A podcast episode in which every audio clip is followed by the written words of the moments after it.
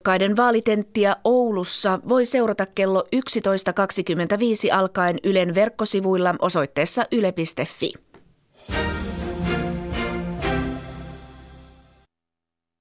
Yle Radio Suomi, ajan tasa.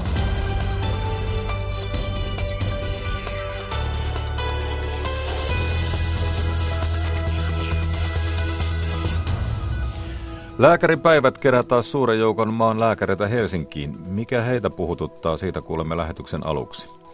Yhä useampi näyttää elävän yli varojensa. Vuokria, sähkö- ja puhelinlaskuja ja vaikkapa pikavippejä karhutaan nyt käräjäoikeuksien kautta ulosottoon aiempaa enemmän. Takuusaajatien velkalinja yrittää auttaa. Saatto tukihenkilö on vapaaehtoinen, joka sitoutuu toimimaan syöpää sairastavan tai saattohoidossa olevan ja hänen läheistensä tukena miten heitä koulutetaan. Ja monellako prosentilla oluen alkoholipitoisuus kaupoissa nousi. Sen laskemiseen tarvitaan matematiikan osaamista. Meillä on haastateltavana myös matematiikan professori. Ei tosin pelkästään tuosta laskutehtävästä. Ja Yle järjestää Oulussa presidentinvaalikeskustelun yhdessä sanomalehti Kalevan kanssa pirautamme lähetyksen lopuksi Ouluun. Tämä on ajan tasa. Studiossa Jari Mäkäräinen, hyvää aamupäivää.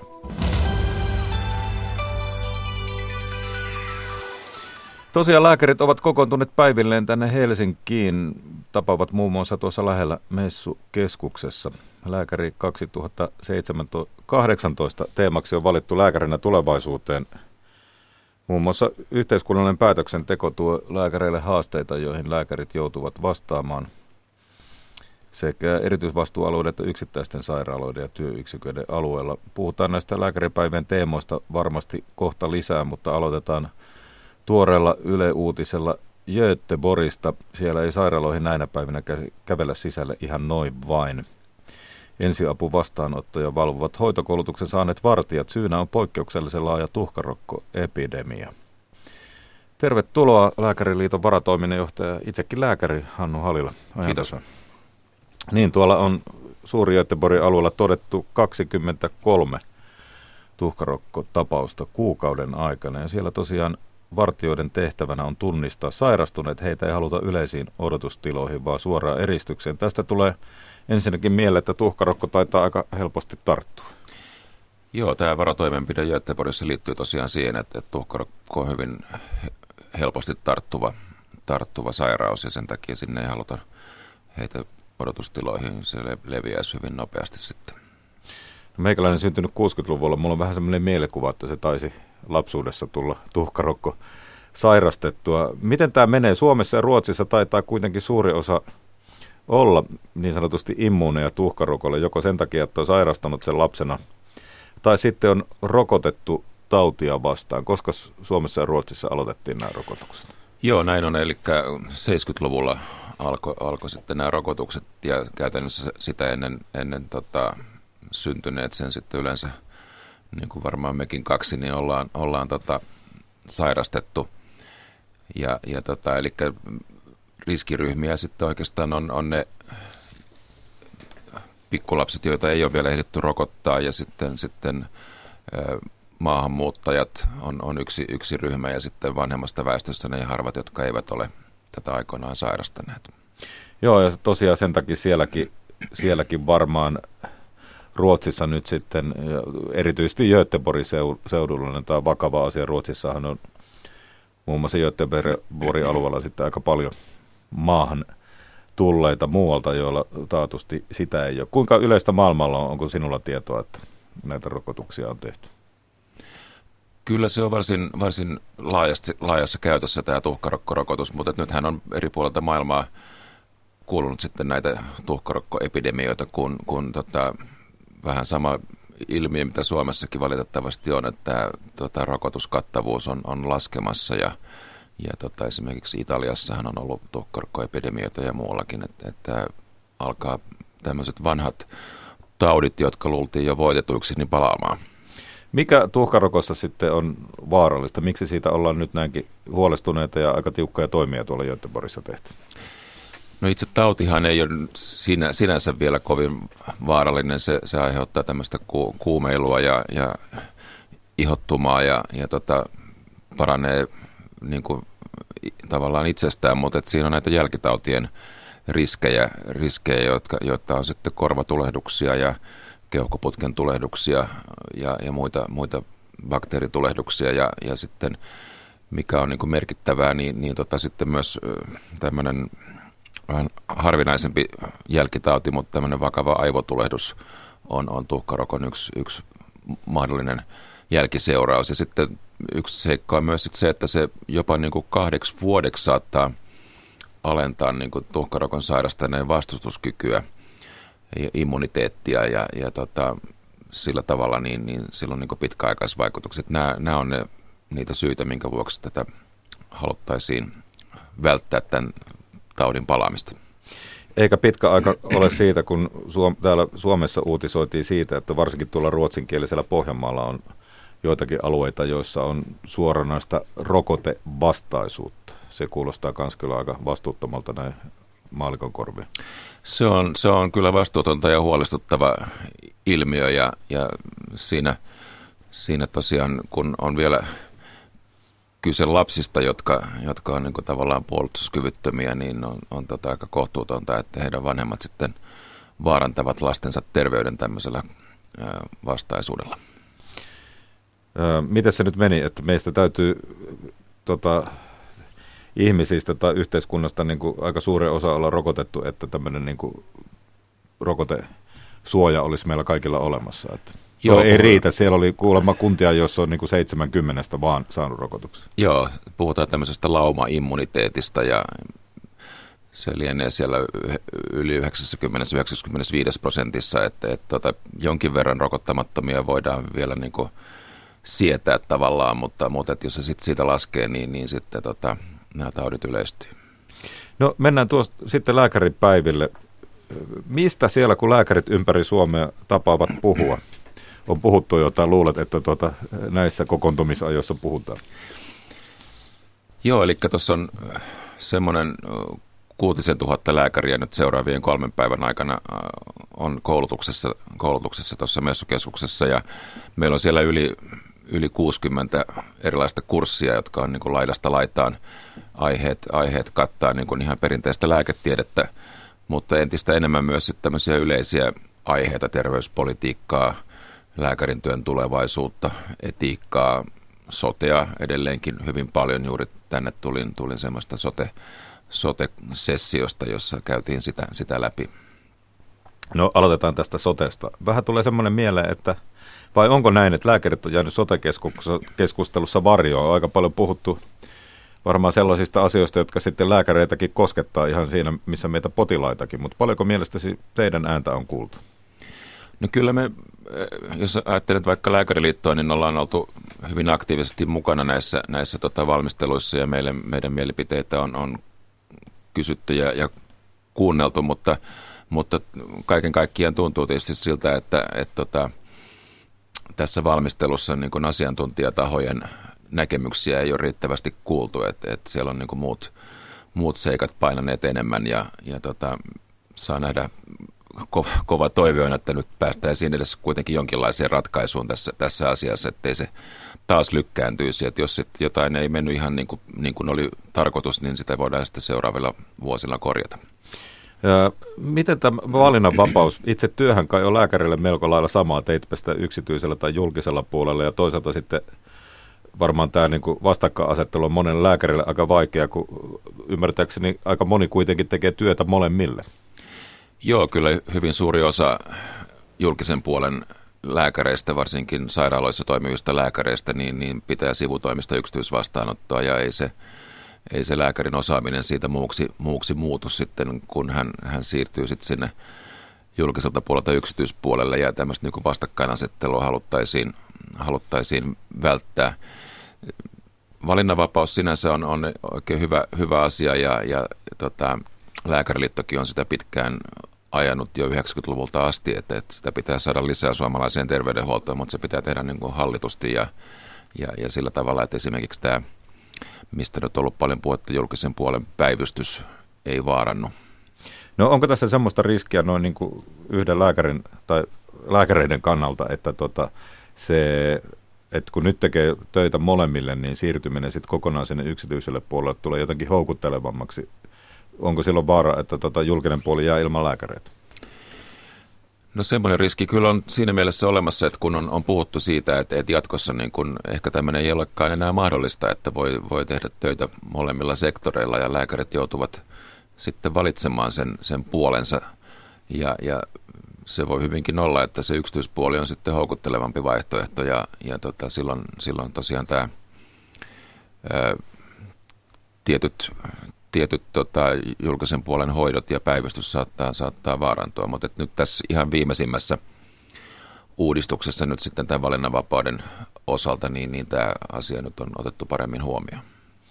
Ja osa meistä tietysti saa sitten hyvää hoitoa työterveyden kautta. Työnantajan toki kannattaa pitää ne työntekijät kunnossa, että sille esimerkiksi me työssäkävijät, niin varmaan tätä sote-keskustelua vähän niin kuin katsotaan, että tota, ei, ei hirveästi kosketa meitä. Näetkö, että tulee koskettaa? No nythän tosiaan työterveyshuolto on tavallaan niin kuin tämän, tämän uudistuksen ulkopuolella aika, aika pitkälti, mutta, mutta että kyllä se tietysti oli, on tavoitteena se, että, että kaikilla suomalaisilla olisi yhtälainen tasavertainen mahdollisuus päästä, päästä tuota lääkärin vastaanotolle ja hoitoon, ja se on tässä, tässä tavoitteena, että, että tota, ei, ei niin, että lähdetään huonontamaan työikäisten työterveyshuoltoa, vaan sitten saatetaan muidenkin kansalaisten hoito sitten samalle tasolle.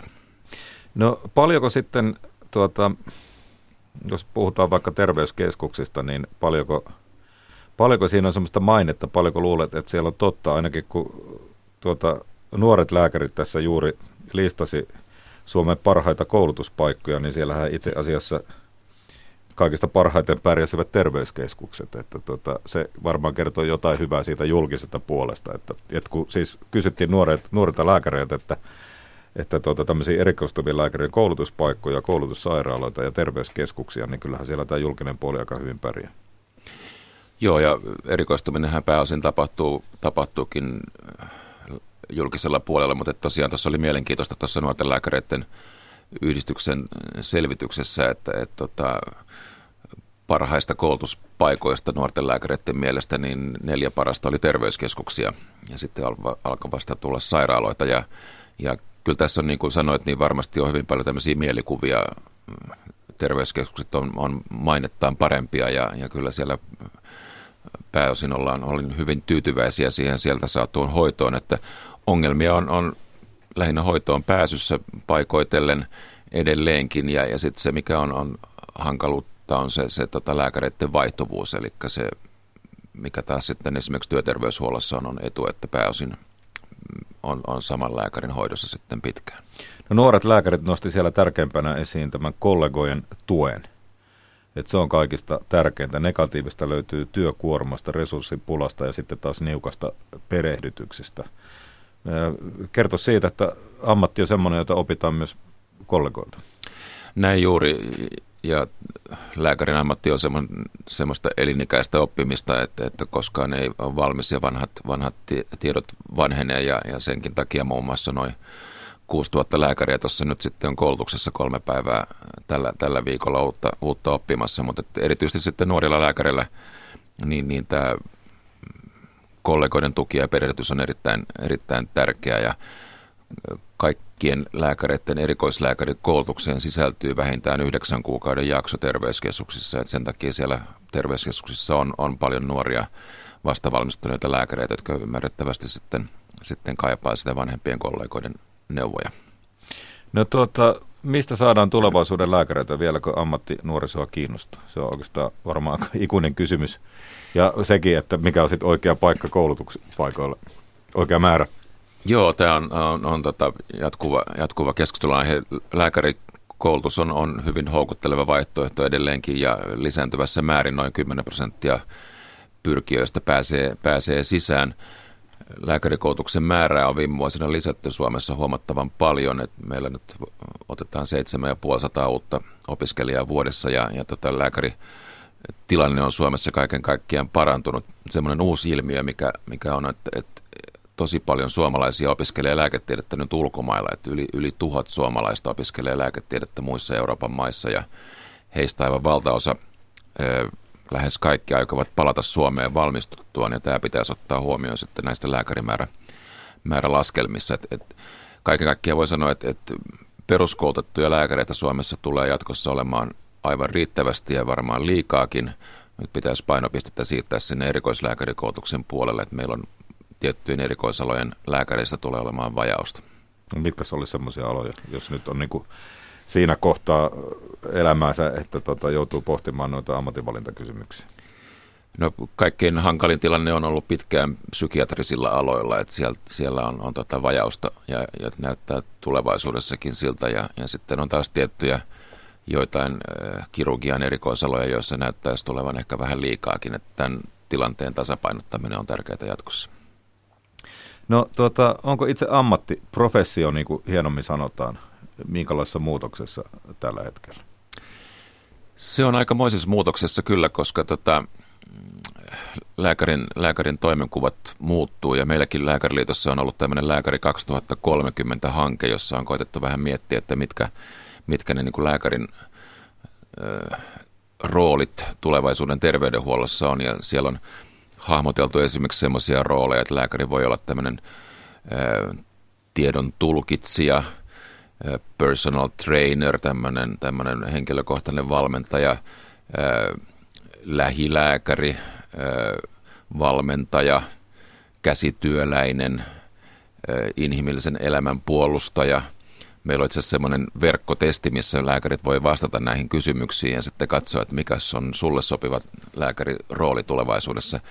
Että tämmöiset asiat muuttuu ja, ja tota, tietysti esimerkiksi digitalisaatio on, on, muuttaa kovasti lääkärin, lääkärin työn tulevaisuutta ja, ja tota, myös sit se, että kaiken kaikkiaan mikä on hyvä ilmiö, että, että lääkärit ja potilaat on sillä tavalla tasa-arvoisia, että lääkäri on, ei ole siellä, siellä enää niin Jumalasta seuraava, niin kuin joskus sanottiin, vaan, vaan tasavertainen potilaan kanssa, mutta semmoinen asiantuntija, jonka neuvoja tullaan kysymään. Ehkä kertoo myös laajemmin siitä, miten yhteiskunnassakin tämä terveyden huolto, terveyden hoitaminen, kaikki tähän liittyvät asiat, niin, niin nähdään enemmän ehkä kokonaisuutena ja suunnataan voimavaroja sinne, missä ennaltaehkäistään ja tota, tuetaan tämmöisessä niin kuin terveemmässä elämässä. Nimenomaan joo, ja meillä esimerkiksi tuolla lääkäripäivillä tänään pääpuhujana on professori Kirsi, Kirsi Pietiläinen, joka on, tulee puhumaan siellä niin kuin elintapamuutoksista ja lihavuuden hoidossa, ja siellä esimerkiksi nyt vain esimerkkinä, niin se on, on erittäin iso, iso osuus siinä. No tuota, Hannu, Halilla, kun tuota, vuoden päästä näin oletan tulet lääkäripäivälle, niin onko silloin joku olennainen ammattiin liittyen muuttunut? No toivottavasti tämä niin kuin, viides tuotantokausi sote-uudistusta ei ole silloin niin kuin käynnistymässä, vaan homma on saatu, saatu maaliin. Se on varmaan se kaikkien, kaikkien toive ja muuten paljon, paljon uutta tietoa, mitä taas lääkärit janoavat. Kiitoksia vierailusta Lääkäriliiton varatoiminjohtaja Hannu Halila ja hyviä lääkäripäiviä tuossa lähellä messukeskuksessa. Kiitos paljon.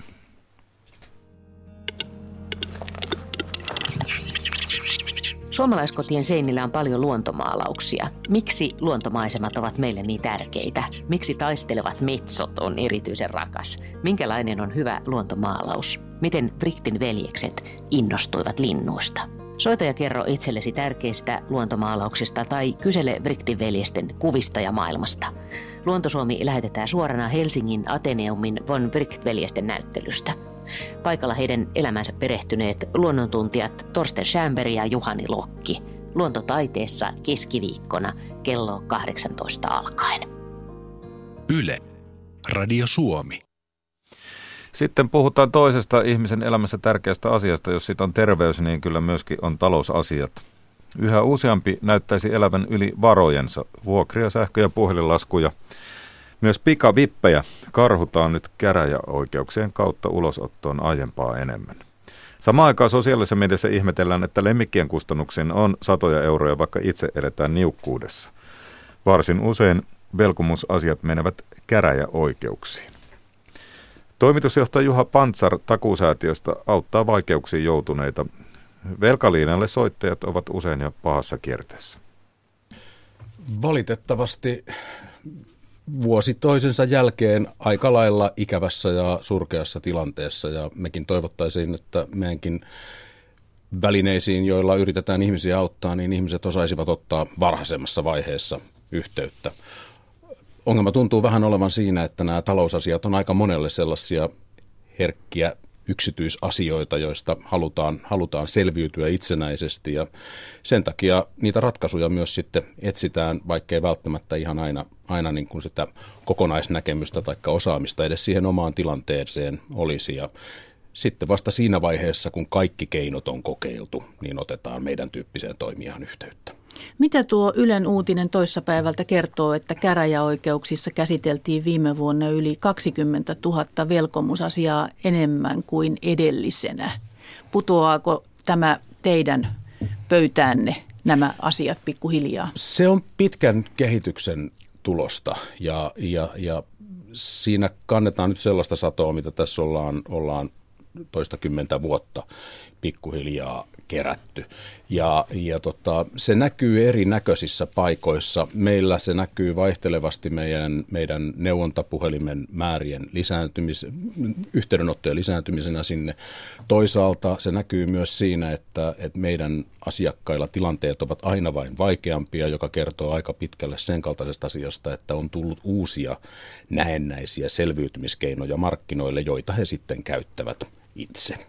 Kertokaa ihan tarkemmin, että mitä se vaikeus on, ihan kuinka hurja tilanne voi olla käytännössä? No kai se äärimmäinen tilanne on se, että asunto on menossa pois alta ja, ja, ja aika usein vielä sattuu käymään niin, että puoliso ei edes tiedä siitä, vaan, vaan on saattanut käydä niin, että, että, että talous on ollut toisen hoidossa useimmiten siihen, että tälläkin hetkellä niin kun ehkä, ehkä noi on niitä sellaisia tilanteita, jotka on jollain lailla niin kun, niin kun kärkevimpiä, mutta ei ne mitenkään ihan hirvittävän yleisiä ole, vaan että se yleistilanne on semmoinen niin tietynlainen näköalattomuus ja toivottomuus sit siihen omaan tilanteeseen, joka on kasautunut vuosien varrella ja ei oikein tunnu löytyvän minkäännäköistä umpikujaa, tietä siitä umpikujasta ulos.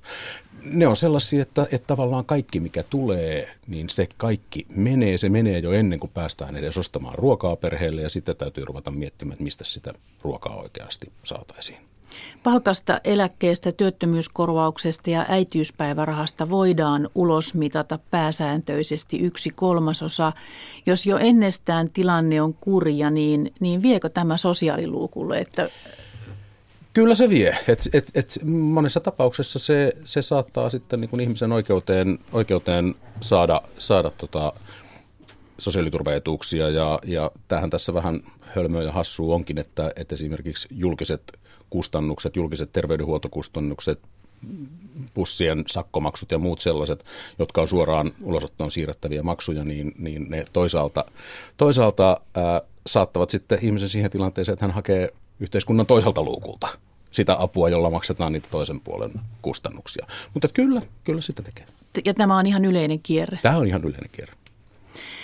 Yhteiskunta samaan aikaan kannustaa kuluttamaan, varsinkin silloin kun vienti ei vedä, niin, niin meillä puhutaan siitä, että me ollaan niin kuin tavallisten ihmisten kuluttamisen, kuluttamisen varassa. Mikä vaikutus tällä on mielestäni ylivelkaantumiseen, Juha Pantsar? Sillä on aika iso vaikutus tällä hetkellä sillä, että et, et samaan aikaan kun meillä kannustetaan siihen, että, että ihmiset olisivat, olisivat niin kuin aktiivisia rahankäyttäjiä ja tehdään entistä helpommaksi sitä rahan käyttämistä, tuodaan kaiken näköisiä uusia välineitä, jotta se maksaminen, maksutapahtuma olisi helpompi, koska se on vähän semmoinen ikävämpi tapahtuma, niin, niin sitä halutaan piilottaa alas. Se tehdään tavallaan kuluttamisesta mahdollisimman helppoa. Se on toisaalta markkinoiden etu ja se on toisaalta, toisaalta ihan toimiva systeemi kun kuitenkin suurin osa niistä kuluttajista on ihan maksukykyisiä ihmisiä.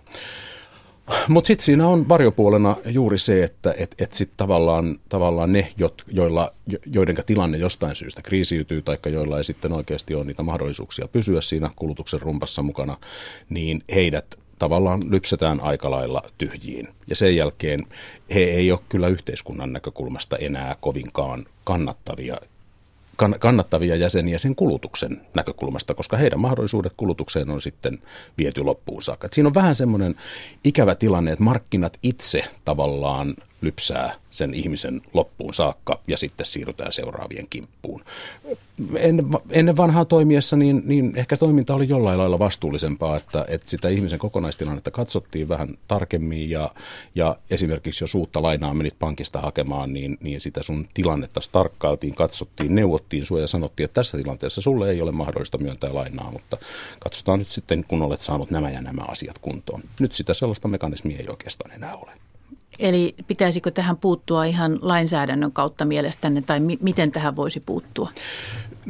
Tämä on silleen, että meillä lasketaan aika paljon yhteiskunnassa sen varaan, että kun ihmisille annetaan riittävästi tietoa, niin he osaavat toimia järkevästi. Valitettavasti nyt viime syksynä, kun talouden Nobel-palkintoakin jaettiin, niin se annettiin sille ihmiselle, joka osoitti tämän teorian vääräksi. Et käytännössä kyllä se tiettyyn rajaan saakka se tiedon lisääminen auttaa ihmisiä toimimaan järkevämmin, mutta siinä on kysymys aika lailla samankaltaisesta asiasta kuin vaikkapa, vaikkapa kalore, kaloreiden kuluttamisessa tai päihdevalistuksessa tai muussa, että ei se pelkkä tieto nyt kuitenkaan riitä siihen, että ihmiset toimisivat järkevästi. Ja riippuu, mihin se tieto sama. keskittyy myös. Kyllä, tässä on aika lailla sama juttu ja sen takia me tarvitaan toki sitä tietoa. Mutta me tarvitaan myöskin niitä mekanismeja, joilla ihmisiä suojellaan tavallaan epäedullisilta käyttäytymiseltä epäedullisilta toiminnoilta. Ja tällä mitkä hetkellä, ne olisi? No tällä hetkellä meillä mennään aika lailla niiden markkinoiden ehdoilla, että mitä, et, et, et sen tavallaan tärkeintä on, että ihmisillä on helposti saatavilla olevia rahoitustuotteita. Ja, ja kyllä me siellä suojelun puolella puhutaan tavallaan niin kuin sellaisista asioista, niin kuin nyt vaikka viimitteeksi on ollut tämä positiivisen luottotiedon kerääminen, koska tällä hetkellä meillä, meillä esimerkiksi niin kuin ihmisten, ihmisten luottokelpoisuutta mitataan sillä, että onko heillä joskus aikaisemmin ollut ongelmia niiden luottojen takaisinmaksussa. Niin ehkä se järkevämpää olisi siirtyä siihen tilanteeseen, että selvitetään luottoa myönnettäessä, että onko kukkarossa rahaa, että onko ihmisellä ylipäätänsä kykyä suoriutua siitä luotosta, eikä että onko hänellä joskus ollut ongelmia. Tämä on Tämä on, tämä, on, tämä on monimutkainen tilanne. Onneksi tällä hetkellä oikeusministeriö on selvittämässä sitä asiaa, asettanut selvityshenkilön, jonka nyt sitten pitäisi tämän vuoden puoleen väliin mennessä suunnilleen saada se, saada se ratkaisu siihen aikaan, että, että kannattaako tällainen ja millainen järjestelmä kannattaisi rakentaa. Me ollaan niitä viimeisiä, viimeisiä maita, jossa, jossa niin kuin Länsi-Euroopassa tämä ei ole käytössä. Mutta ei tämä ole ainoa. Kyllä me puhutaan siellä myöskin sellaisista asioista, jotka tuntuu olevan vielä paljon vaikeampia, eli se, että miten vaikutetaan oikeasti luottotuotteiden markkinointiin ja, ja, ja miten, miten säännellään sitten, sitten niin kuin niihin liittyviä korkoja ja miten säännellään sitä, sitä mekanismin kertymistä, että mistä se, mistä se, mistä se luotottaja oikeasti sen voittonsa ottaa ja miten säännellään sitten niin kuin perinnän puolta ja ulosoton puolta ja niin edelleen. Tavallaan nyt markkinoidaan, markkinoidaan aika paljon semmoista helppoa elämää, että ostan nyt, ostan nyt, olen mukana tässä kulutuksessa niin kuin siinä, missä muutkin ihmiset ja, ja, ja maksa joskus myöhemmin. Että siinä se vastuunkantaja niin helposti unohtuu kokonaan. Se tavallaan heitetään sille ihmiselle itselle se vastuu tehdä se arvio mutta niin siitä omasta maksukyvystään. Mutta kun tosiasia on se, että meillä ei oikein tahdo olla ihmisillä niitä välineitä eikä välttämättä taitoa, puhumattakaan, että aina kaikissa tilanteissa olisi edes halua siihen, että kykenisi arvioimaan sitä omaa maksukykyä. Kaikki haluaa ajatella kuitenkin niin kuin, niin kuin hyvää itselleen ja kaikki haluaa olla jollain lailla selviytyjiä ja kaikki on enemmän vähemmän optimisteja silloin, kun puhe on jollain lailla siitä rahasta. Ja silloin, kun niitä helppoja mahdollisuuksia on paljon tarjolla, niin, niin, niin kyllä ihmiset, ihmiset aika, aika helposti niihin tarttuu samaan aikaan, kun puhutaan tästä, tästä niukkuudessa elämisestä, niin, niin varsinkin sosiaalisessa mediassa on esitetty tätä, että, että silti on niin kuin varaa johonkin ihan kummalliseen, esimerkiksi lemmikkien kustannuksiin tai lemmikkien vaatteisiin tai, tai erikoisruokiin. Niin miten te näette tämän Juha Pantsar takuusäätiössä. No, että tämä... kuinka ihmiset pystyy niin kuin omaa talouttaan hoitamaan, että mikä kyky meillä siinä on.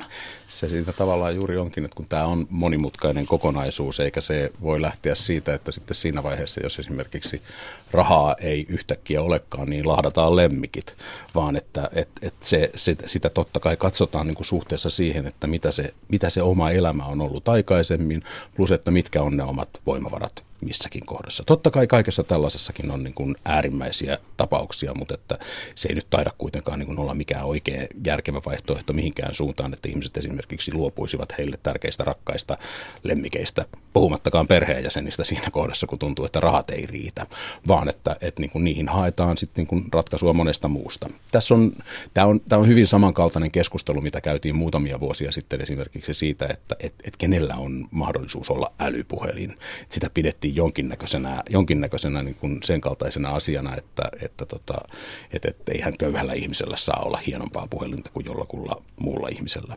Tällä hetkellä sä et pysty toimimaan yhteiskunnan jäsenenä, jos ei sulla ole jotakin laitetta, millä sä pääset esimerkiksi internettiin ja kykenet maksamaan laskusi ja kykenet asioimaan verkkopankissa tulevaisuudessa todennäköisesti maksamaan kaupassa maitos. Niin se, se täytyy suhteuttaa siihen, että millaisessa yhteiskunnassa me oikeasti elämme ja mikä on ollut se tilanne aikaisemmin ja koittaa tukea sitä ihmistä löytämään sellaisia ratkaisuja, jotka on hänen kokonaisuutensa kannalta järkeviä. Eli nykypäivänä kaikki maksaa enemmän. Se pitäisi huomioida kaikessa. Nykypäivänä me ollaan siirrytty sellaiseen malliin, jossa se eläminen maksaa todella paljon. Sellaiset asiat, jotka oli ennen halpoja tai ilmaisia, niin ne on maksullisia tällä hetkellä. Ja sitä sitten koitetaan jotenkin pyörittää sitä rulettia. Ja ilmeisesti takuusäätiöllä riittää tässä velallisten auttamisessa työn sarkaa niin, että te, teidän paikkanne ainakaan on uhattuna. Meidän työnäkymämme ovat kovin työn täyteiset, vaikka kovin toivoisimme, että se olisi jotakin muuta, mutta kyllä meillä taitaa työtä riittää. Näin kertoi toimitusjohtaja Juha Pantsar takuusäätiöstä. Sosiaali- ja terveysministeriö tukee säätiön toimintaa veikkauksen tuotoilla. Maria Alakokko oli toimittaja äskeisessä. Tämä on ajan tasa. Tässä ajan tasassa tutustumme kohtapuoliin saattotukihenkilöiden koulutukseen. Esimerkkimme tulee Pohjois-Karjalasta. Tämmöinen saattotukihenkilöhän auttaa syöpää sairastavaa tai saattohoidossa olevan, olevaa ja hänen läheisiään. Sitten pohdimme Helsingin yliopiston matematiikan professorin kanssa muun muassa sitä, että kuinka paljon se ruokakaupan juomien alkoholipitoisuus nousikaan. Ja aivan lähetyksen lopussa pirautamme Ouluun. Siellä järjestetään tänään presidentinvaalipaneeli yhdessä Yleisradio Sanomalehti Kalevan kanssa. Siellä pitäisi olla kaikkien ehdokkaiden ymmärtääkseni paikalla, mutta ei mennä asioiden edelle, vaan annetaan Noora Kettuselle tilaisuus kertoa meille, mistä Ylen nettisivulla tällä hetkellä on. Tai mitä siellä on tarjolla. Kerrotaan aluksi vähän enemmän uutisesta, joka oli jo tuossa kymmenen lähetyksessäkin. Eli Yhdysvalloissa tuomari on pistänyt jäihin palan Trumpin siirtolaispolitiikkaa. Ja kyse on tästä siirtolaisnuoria suojelevasta unelmoja-ohjelmasta, jonka presidentti Trump päätti ajaa alas syyskuussa. Mutta suojeluohjelma saa kuitenkin jatkua toistaiseksi. Kaliforniassa toimivan liittovaltion tuomioistuin päätti eilen. Tämä DACA-ohjelma on suojellut lapsena maahan laittomasti saapuneita siirtolaisia karkotukselta. Ja tuomioistuimen päätöksen mukaan nuoret siirtolaiset kärsisivät erittäin todennäköisesti vakavaa ja peruuttamatonta vahinkoa, ellei oikeus puutu asiaan. Dakan piirissä on noin 800 000 lasta ja nuorta, jotka tunnetaan Yhdysvalloissa nimellä Dreamers, unelmoijat. Ja maanantaina Yhdysvalloissa päätettiin lakkauttaa El Salvadorilaisten siirtolaisten erityisasema, jonka he olivat saaneet vuonna 2001, kun maata koetteli tuhoisa maanjäristys. Presidentti Donald Trump sanoikin eilen, että kattava maahanmuuttouudistus ei ole kaukana. Suomessa kilpailu eduskunnan seuraavan puhemiehen paikasta tiivistyy kokoomuksen sisällä. Tällä hetkellä kisan ennakkosuosikit ovat puolustusvaliokuntaa johtava Ilkka Kanerva ja suuren valiokunnan puheenjohtaja Annemari Virolainen. Myös eduskunnan varapuhemies Arto Satonen on ilmoittanut olevansa käytettävissä puhemiehen tehtävään. Turun yliopiston eduskuntatutkimuksen keskuksen erikoistutkija Jenni Karimäki kuitenkin uskoo, että varsinainen kilpailu käydään Kanervan ja Virolaisen välillä. Kanervan puolesta puhuu se, että pitkän linjan kansanedustajat ja poliitikot ovat perinteisesti olleet vahvoilla puhemiehen tehtäviin. Karimäen vahvuutena taas on esimerkiksi sukupuoli. anteeksi, Karimäki sanoi, että Anna-Mari Virolaisen vahvuutena voi olla sukupuoli, koska kokoomuksella voi olla jonkin verran painetta valita tehtävään nainen väistyvän sinisten Maria Lohelan tilalle. Ja vielä syksyllä Ilkka Kanervaa pidettiin ilmeisenä valintana eduskunnan seuraavaksi puhemieheksi. Mutta nyt kun naisten seksuaalisen häirinnän maailmanlaajuiseksi puheenaiheeksi nostanut MeToo-kampanja on kuitenkin horjuttanut Kanervan suosioita kokoomuksen sisällä. Hänen taakkanaan on muun muassa vuoden 2008 tekstiviestikohu, jonka takia hän menetti ulkoministerin salkkunsa. Vuonna 2010 Kanerva taas joutui jälleen kohun keskelle, kun hän lähetti vihjailevia Facebook-viestejä alaikäiselle tytölle. Kiitoksia näistä Noora. Ja ennen kuin puhutaan saattohoitokoulutuksesta, niin Suomen radiosta tuli Matti kertomaan meille, mitä siellä on tuossa vajan puolen tunnin kuluttua tarjolla. Parisen viikkoa tässä nyt on eletty sitä joulun jälkeistä elämää, mikä tarkoittaa myös, että alennusmyynnit on jatkunut nyt pari viikkoa. Suomen radio kysyy tänään, että miten on kaupan, kaupan puolesta alennusmyynnit menneet. Lisäksi kun on tätä uutta vuottakin jo kymmenen päivää eletty ja moni on elintapojaan parantanut, niin Suomen radio käy ohjatuilla nokoosilla – Tämä on Kuntopiseksen uutuustuote. Ja musiikin puolella muistellaan tänään ja kunnioitetaan tänään 70 vuotta täyttävää Remu Aaltosta, eli Houlama Go Go. Hyvä Remu. Vai ohjattuja nokosia? Nyt täytyy melkein tässä kohta joku setämies kommentti heittää, mutta ehkä jätää sen väliin. Mutta... Sillekin on vielä aika ja paikka. Kyllä. Mutta hyvä Remu, ei voi muuta sanoa ja puoli tuntia vajaakin, niin sitten siitä lisää. Kiitoksia Matti.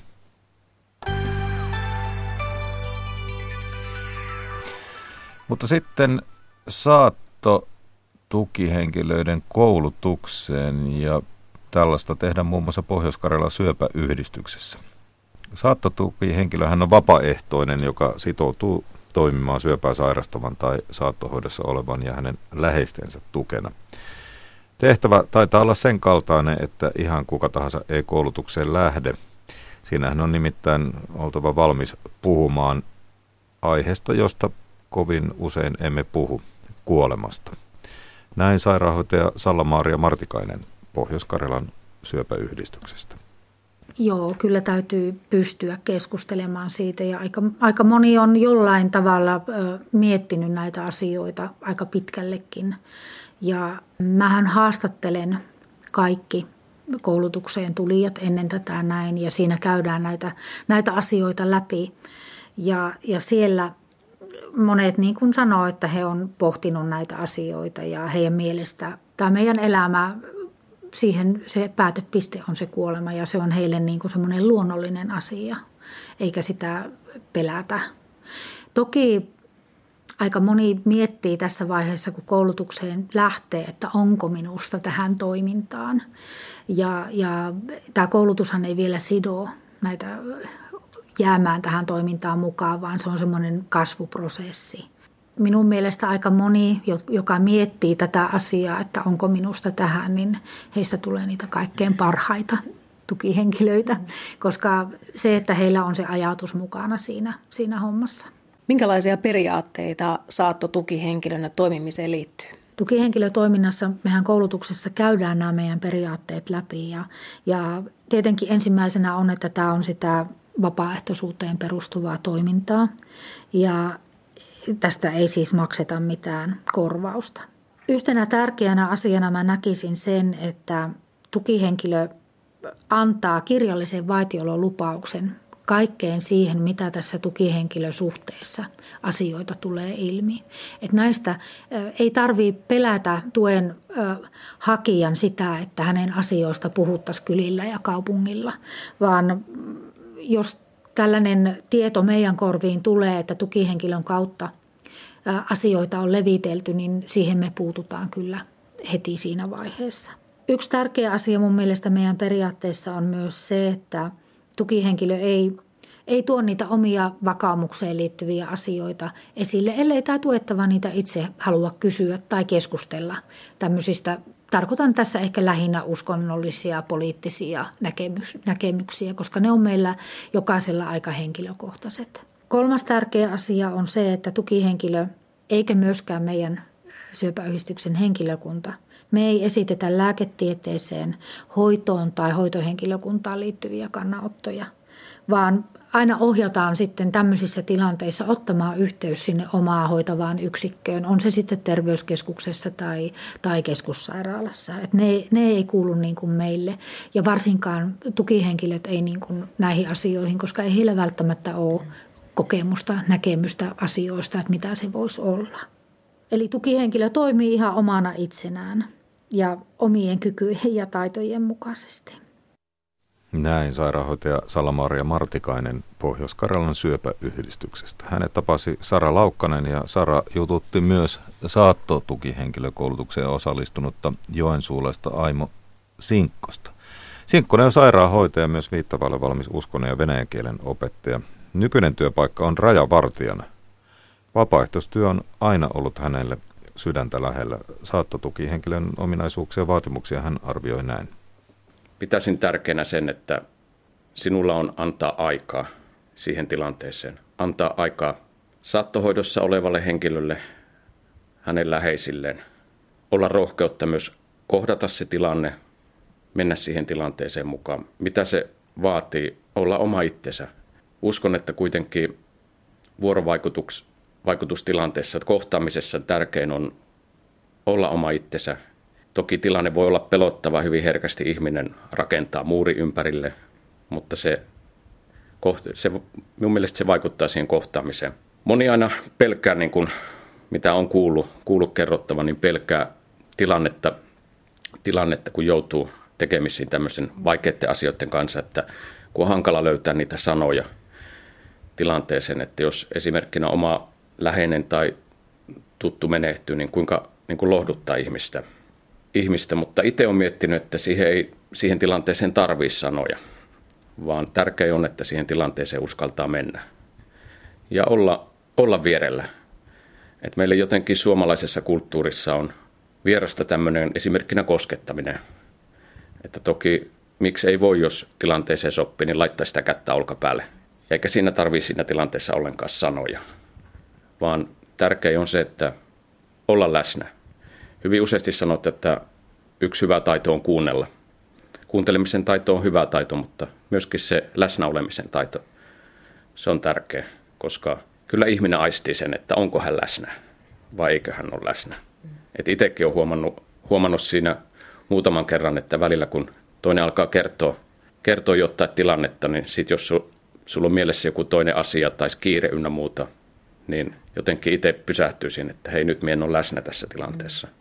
Saattotukihenkilöksihän lähdetään sillä ajatuksella, että se matka kuljetaan sitten loppuun asti sen toisen ihmisen kanssa hänen rinnallaan. Mitä siitä ajattelet? Sitä ei voi jättää kesken. Minusta se on semmoinen asia, että siihen täytyy sitoutua. Et oikeastaan niin kuin aikaisemmin mainihinkin tuosta, että periaatteessa uskon, että mulla on valmiuksia toimia saattotukihenkilönä. Mutta mitä niin kuin pian itselleni oikeastaan pelottavana asiana on juuri se, että se ajan riittävyys, koska tämmöisessä tilanteessa niin siinä vaaditaan sitoutumista. Et voi sanoa henkilölle, että anteeksi, mulla, mulla on nyt kiire, en voi, en voi nytten tulla, tulla. Että kyllä jos saattotukihenkilö henkilöksi ryhtyy, niin täytyy sitoutua siihen, siihen toimintaan ja kulkea loppuun asti. Mutta toki, niin kuin koulutuksessakin kävi ilmi, että jos tilanne näyttää siltä, että henkilö vaikka sanoo näin, että ei enää jatketa, niin se täytyy hyväksyä. Mm. Hyväksyä totta kai, että se, se, on, se on hänen valinta ja sitä täytyy kunnioittaa. No mitä ajattelet, mikä se sinun roolisi on siellä kaiken keskellä? Eli siinä syöpäsairaan lähellähän on myöskin niitä hänen sukulaisia ja läheisiä. Mikä se saattotukihenkilön rooli on kaiken tämän keskellä? Saattotukihenkilön rooli, niin se on toki kulkea rinnalla, olla vierellä – saattohoidossa olevan henkilön luona, mutta huomioida myös toki lähiomaiset siinä ympäristössä. Lapset, aviopuoliso, ystävät. Näkisi sen roolin, että se ei ole yhden henkilön tukeminen, vaan se on oikeastaan sen pienyhteisön tukeminen tai perheen tukeminen. Et koulutuksessakin käytiin näin, että saattotukihenkilöille annetaan, lainausmerkeissä annetaan yksi tuettava, mutta kuitenkin tuki kattaa kyllä sitten sen, myös sen lähiympäristön. Jotenkin voisin ajatella, että kenties saattotukihenkilö etukäteen vieraana ihmisenä tälle perheelle ja, ja koko sille pienelle yhteisölle, niin ehkä hän voi olla semmoinen ihminen, jolle voi puhua jotakin semmoisia asioita, joita ei niille omille ihmisille kerta kaikkiaan pysty sanomaan tai ei uskalla tai ei halua sanoa. Tätä juuri ajattelen itsekin kanssa, että, että toki tilanne on varmasti sillä tavoin vieras ja tuntematon, mutta henkilö voi olla, että hän haluaa puhua sitten asioista vieraalle ja kokee sen jopa helpottavampana, helpottavana puhua. Niin, niitä omia ihmisiä haluaa suojella kenties niitä kaikkein pahimmilta asioilta. Kyllä, juuri näin. Mielestäsi tämmöinen toiminta on arvokasta työtä, arvokasta vapaaehtoistyötä. Miksi tässä meidän ajassamme tarvitaan saattotukihenkilöitä? Me eletään jollakin tavoin, kun miettii niin kuin mediaa ja uutisointi, niin tänä päivänä niin semmoisessa pelon ilmapiirissä tai pelon yhteiskunnassa hyvin paljon on yksinäisiä ihmisiä, yhden hengen talouksia. En tiedä, jostain uutisoinnista niin onnistuin pongaa sen, että jopa Suomessa saatan olla väärässä, mutta miljoona yhden hengen taloutta on tänä päivänä. Niin mietti, että ei mielellään toivoisi, toivois, että ihminen lähtee pois yksin, vaan hänellä voisi olla, olla vierellä, vierellä kulkija. Aikaisemmassa koulutuksessa, peruskoulutus, itsellä on sairaanhoitajan koulutus, niin ymmärrän myös sen hoitohenkilöstön kiireen tänä päivänä. Välttämättä saattohoidossa olevalle henkilölle niin ei ole semmoista keskustelua mahdollisuutta. No mitä sä ajattelet siitä, miten kuolemaan suhtaudutaan tässä meidän ajassamme? kuolemaa pidetään tietyllä tavoin vielä matoalle lakastuna asiana, valitettavasti.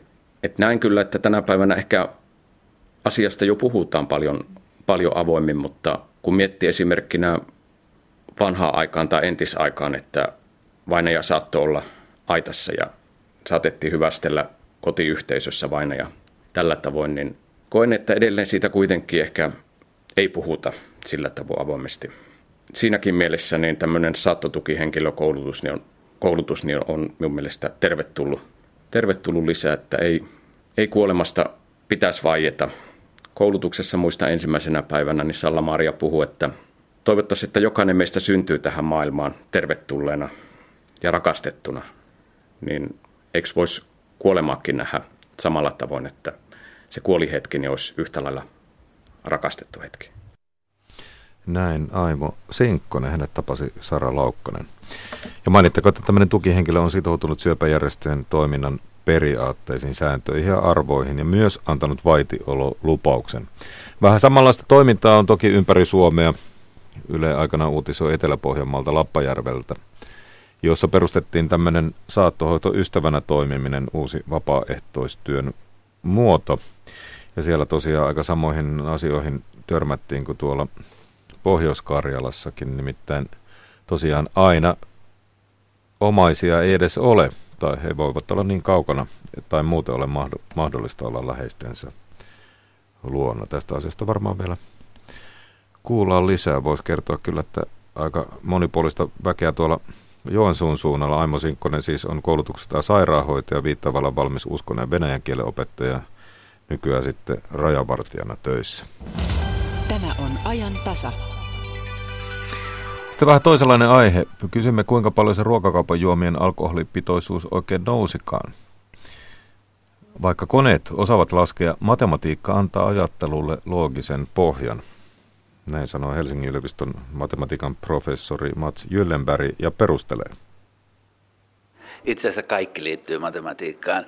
Matematiikka on erässä mielessä kieli, jonka avulla voidaan hahmotella ympäröivää maailmaa. Siis tämä meidän tavallinen arkikielemme ei ole riittävän eksakti yhteiskunnan ja luonnon kuvaamiseksi. Matematiikkaa käytetään siis, jokainen käyttää sitä tiedostamattaan jopa arkielämässä. Ja jos ei osaa niin kuin riittävästi matematiikkaa, niin tehdään helposti loogisia virheitä ja muitakin virheitä. Siis nykyäänhän meillä koneet laskevat meille. Emme, emme tarvitse enää tuollaista klassista niin kuin päässälaskutaitoa, vaan matematiikan tärkeys on, on siinä loogisessa ajattelussa. Esimerkiksi missä arkisissa asioissa hyödynnämme näitä matematiikan tunneilla oppimiamme taitoja? No mä annan yhden ajankohtaisen esimerkin. Vuoden alusta niin, niin oluen alkoholin pitoisuus maitokaupoissa kasvoi tuota, oliko se nyt 4,7 prosentista 5,5. Ja nyt jopa tasavallan hallitus väittää, että alkoholin pitoisuus kasvoi noin yhdellä prosentilla itse asiassa se kasvoi melkein 20 prosentilla. Että, että tämä on nyt merkki siitä, että jos maan hallitus ei osaa matematiikkaa, niin silloin asiat menee helposti pieleen. Ja itse asiassa niin THL on, on laskenut, että alkoholin kokonaiskulutus tulee kasvamaan 5-10 prosenttia tämän korotuksen takia. Ja tässä on nyt yksi esimerkki, jossa maan hallitus olisi voinut olla vähän parempi matematiikassa.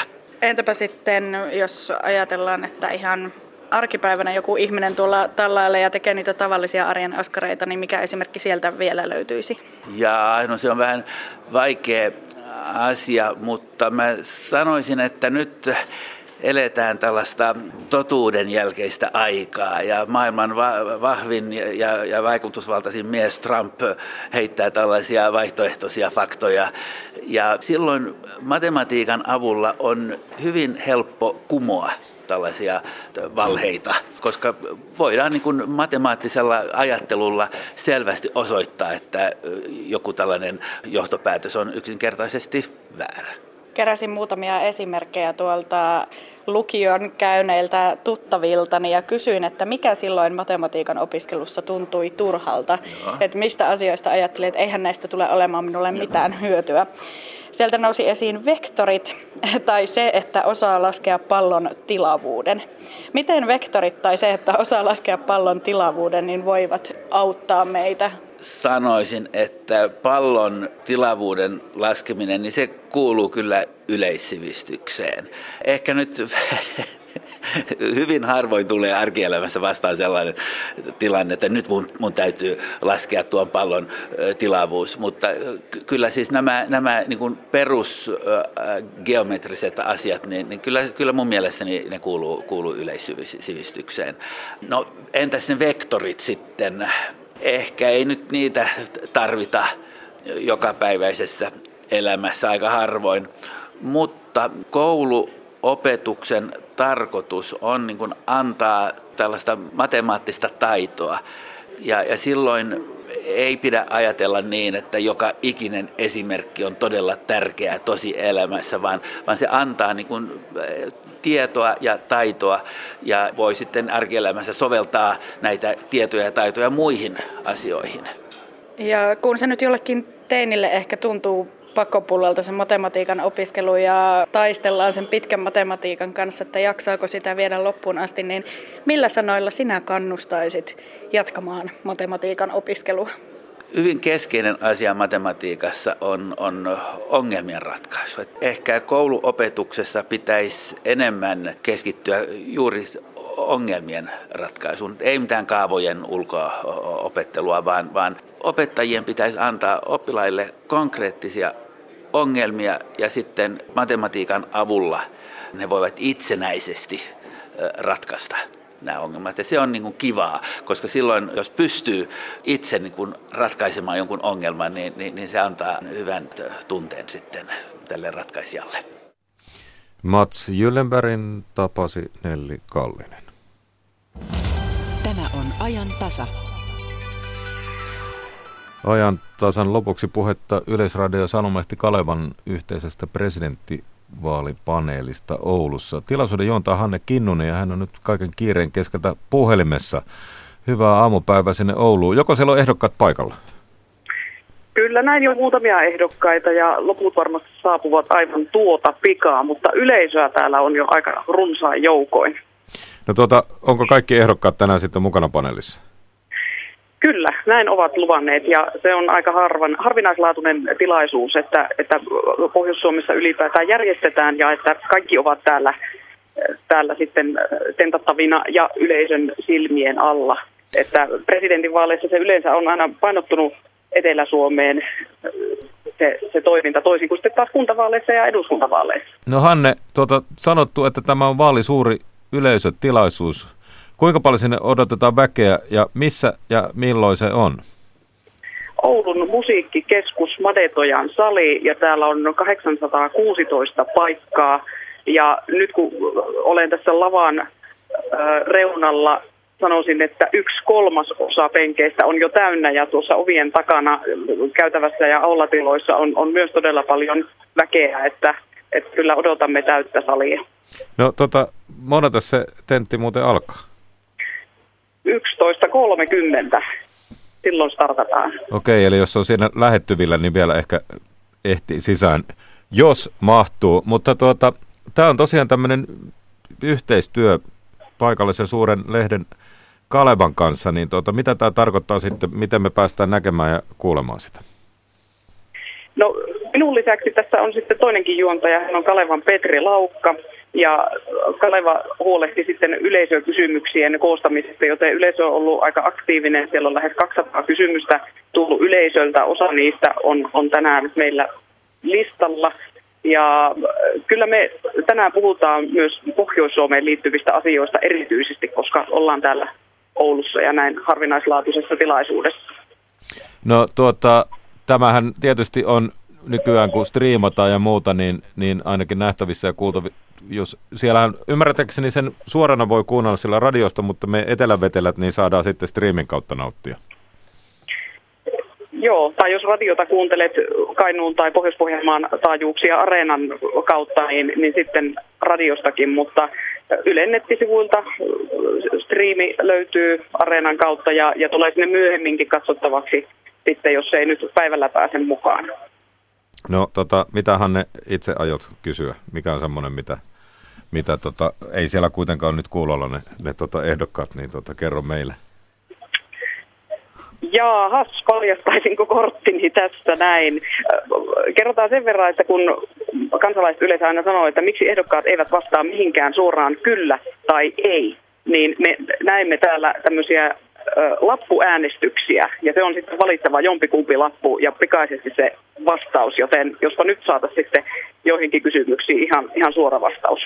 No se on hyvä, koska se on oikeasti vaikeaa. Välillä sitten näin katsojana niin kuin vähän harmittaa, että tota, eikö millään voi sanoa, että onko tämä mm. nyt kyllä tai ei. Ilman no se on hyvä. on vähän epäreilua näin, näin tehdä, mutta tuota, kyllä me halutaan kyllä tai ei. Okei. Okay. No hei, sinulle ja tuota, Petri Laukalle ja kaikille tuota, noille presidenttiehdokkaille hyvää tenttiä sille ja me lupaamme sitten muut seurata sitä, niin kuin äsken mainitsit, niin Yle Areenasta Kalevan verkkosivulta tai sitten radiosta Areenan taajuuksilta Pohjois-Pohjanmaan Kainuun osalta. Kiitoksia Hanne Kinnunen, päästä sinut valmistautumaan vielä siihen tenttiin. Kiitos. Ja tuota, sitten myöhemmin TV1 on tänään presidenttiehdokkaasta tentistä RKPn Nils Turvalds hänen tiensä presidenttiehdokkaaksi on poikkeuksellinen, kuten elämänsäkin kovallinen kommunistien lehden päätoimittajasta on tullut presidenttiehdokas, joka kannattaa Suomen NATO-jäsenyyttä. Ja täällä ajantasassa tietoa presidentin valinnan pohjaksi taas huomenna. Silloin esittelyssä on kansanliikkeen ehdokas Sauli Niinistä. Itse asiassa seurasin hänen ja kansan kohtaamista Helsingissä Hakaniemen torin maalaismarkkinoilla sunnuntaina. Ja sieltä saatiin myös presidentti itsekin mikrofonin ääreen. Ensi viikolla esittelyssä Ajantasassa Matti Vanhanen, Pekka Haavisto ja Laura Huhtasaari. Tapaamme siis sekä ehdokkaita että heidän tukijoukkoojaan. Mutta nyt kello tulee 11 uutisten aika.